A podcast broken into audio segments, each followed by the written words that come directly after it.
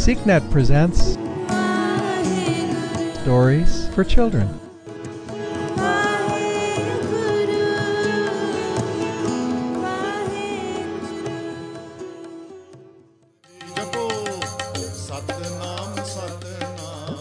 The power of our prayers is greater than we can even dream.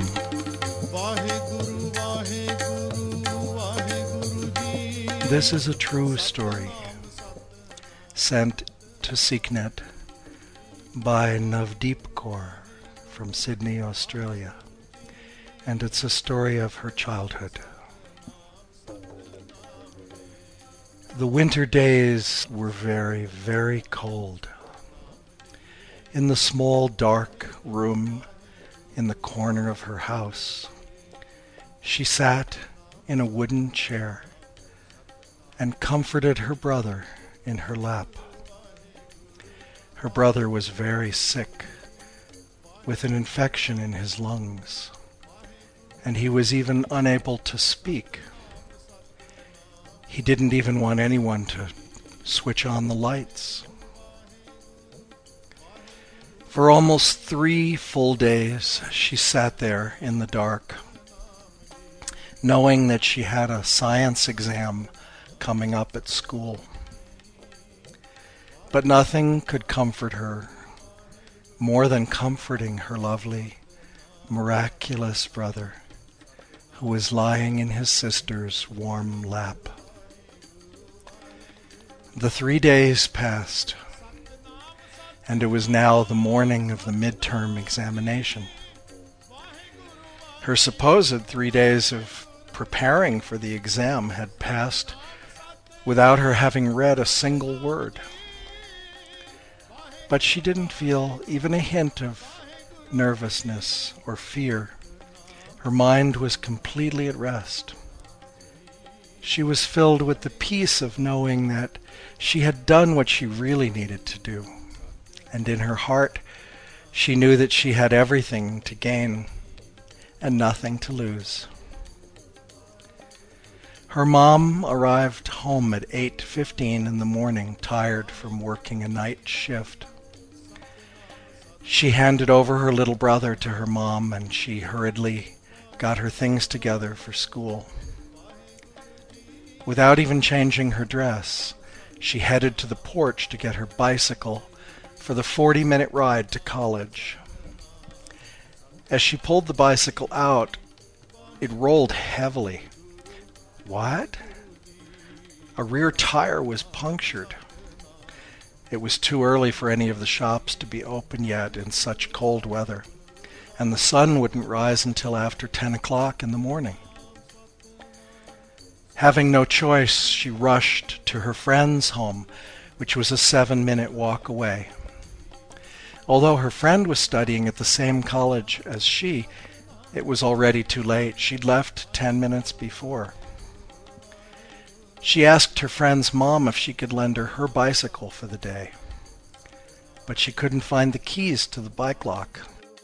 Walking back home in, in the chill morning through the deep, dark, endless river of fog on the lonely street, she noticed that all the shops on both sides of the street were shut down. There was not a single sign of life. The silence was deep. There was no way to reach the auto stand, which was 15 minutes away by bicycle. Though she knew she would lose a full year of school by not sitting for the exam, her mind was still at peace, and she felt that nothing could shake her. It was a state of grace. She was now halfway home, passing through those lonely streets, and still she enjoyed the feeling of having lost nothing. Suddenly, a polite and sweet voice came through the morning fog. Daughter, where do you want to go? As she turned around, to her surprise, she saw a rickshaw stopped beside the curb. She stopped at once, feeling a little strange. From where had this man suddenly appeared? She'd never seen a rickshaw in the colony so early in the morning. Before she could think too much, her eyes caught a glimpse of the rickshaw driver. He was wearing a pearly white robe and had a long white beard which was shining in the faint morning light. A pure white turban was wrapped on his head. In between, his red cheeks crinkled with apparent joy. His heavenly smile was radiant, and he seemed surrounded by a bright aura. He looked a completely saintly figure. She'd never seen anyone like this before. But suddenly a feeling of insecurity ran across her mind. She didn't have nearly enough money to pay the driver to take her anywhere near school. She only had ten dollars, and no rickshaw driver would accept that little for such a journey. Despite her insecurity and knowing that she had no other choice at this point, she gathered up her courage and she asked softly, How much? With a warm smile, the rickshaw man said, Two dollars. She stood shocked. Was this seemingly saintly man a, a, bad person? How could he possibly be asking such a low price? She hesitated, but she knew this was her only opportunity, so she agreed. As she put her foot on the rickshaw to climb up, she noticed that it was brand new and it was beautifully decorated with colorful and finely painted flowers and elephants. She'd never seen such a wonderful and comfortable rickshaw in her whole life. As the rickshaw man started riding through the lonely street, she heard him start murmuring something to himself. Again doubt rose in her mind and she thought to herself, Maybe he's not a good man after all. Sitting quite still on the rickshaw seat, she squeezed down her fear for a while.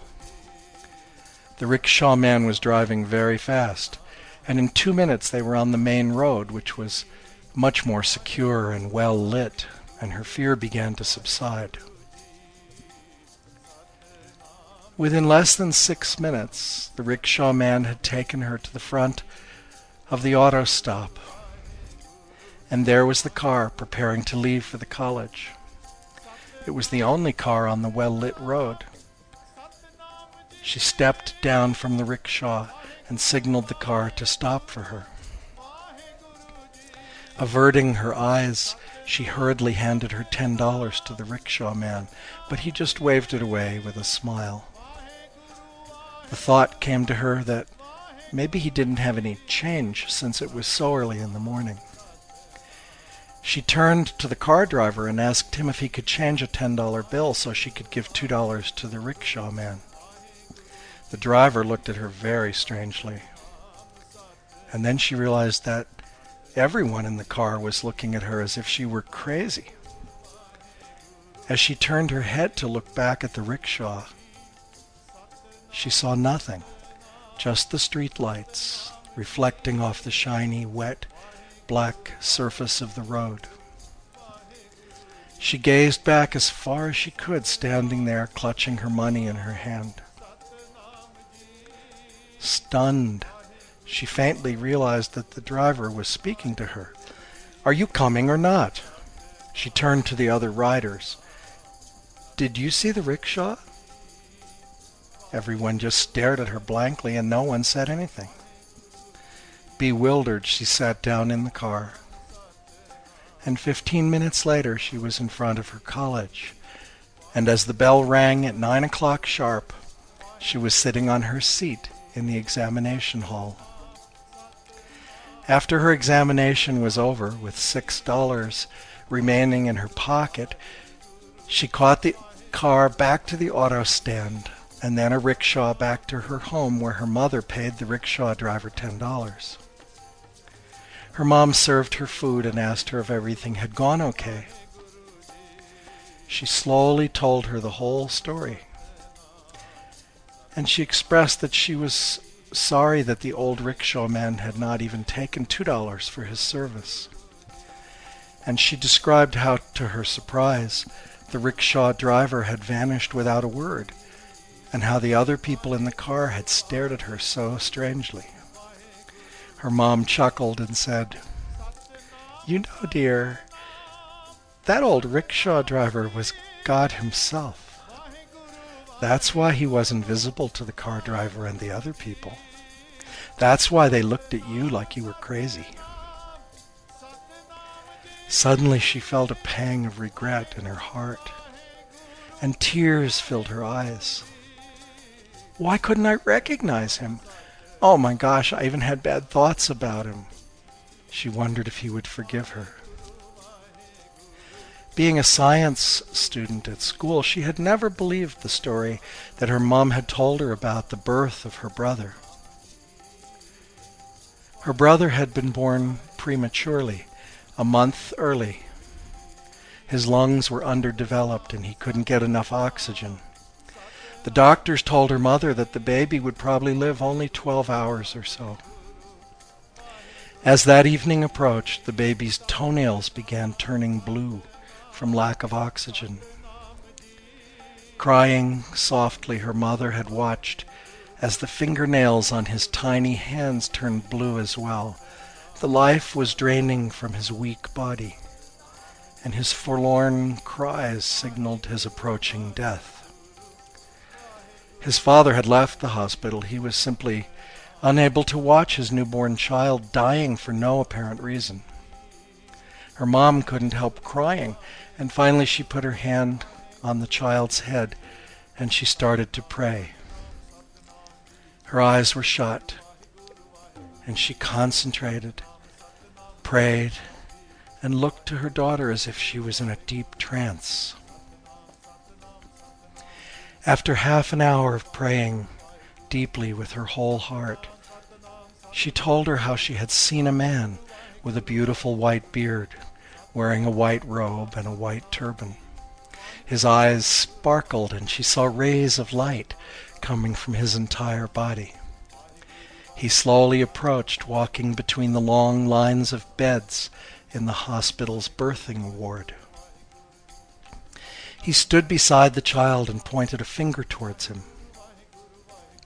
Her mother had clearly understood the message. Life is given to him by God's order, Hukum, and his name should be Hukum. Her mother watched him silently turn and leave the ward. Suddenly, one of the nurses shook her mother's shoulder, screaming in joy, He's coming back to life! He's coming back to life! Her mother opened her eyes and she saw movement in his tiny body. The entire hospital staff gathered to say goodbye to the little one. They were overwhelmed to see this miracle. The most senior doctor pointed upwards with his index finger and he said, God is great. Now, for the very first time, she believed that story her mother had told her about her brother's miraculous birth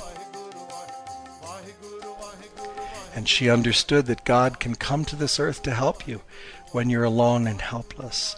And she understood that God is not beyond even becoming a rickshaw puller for a poor creature like me.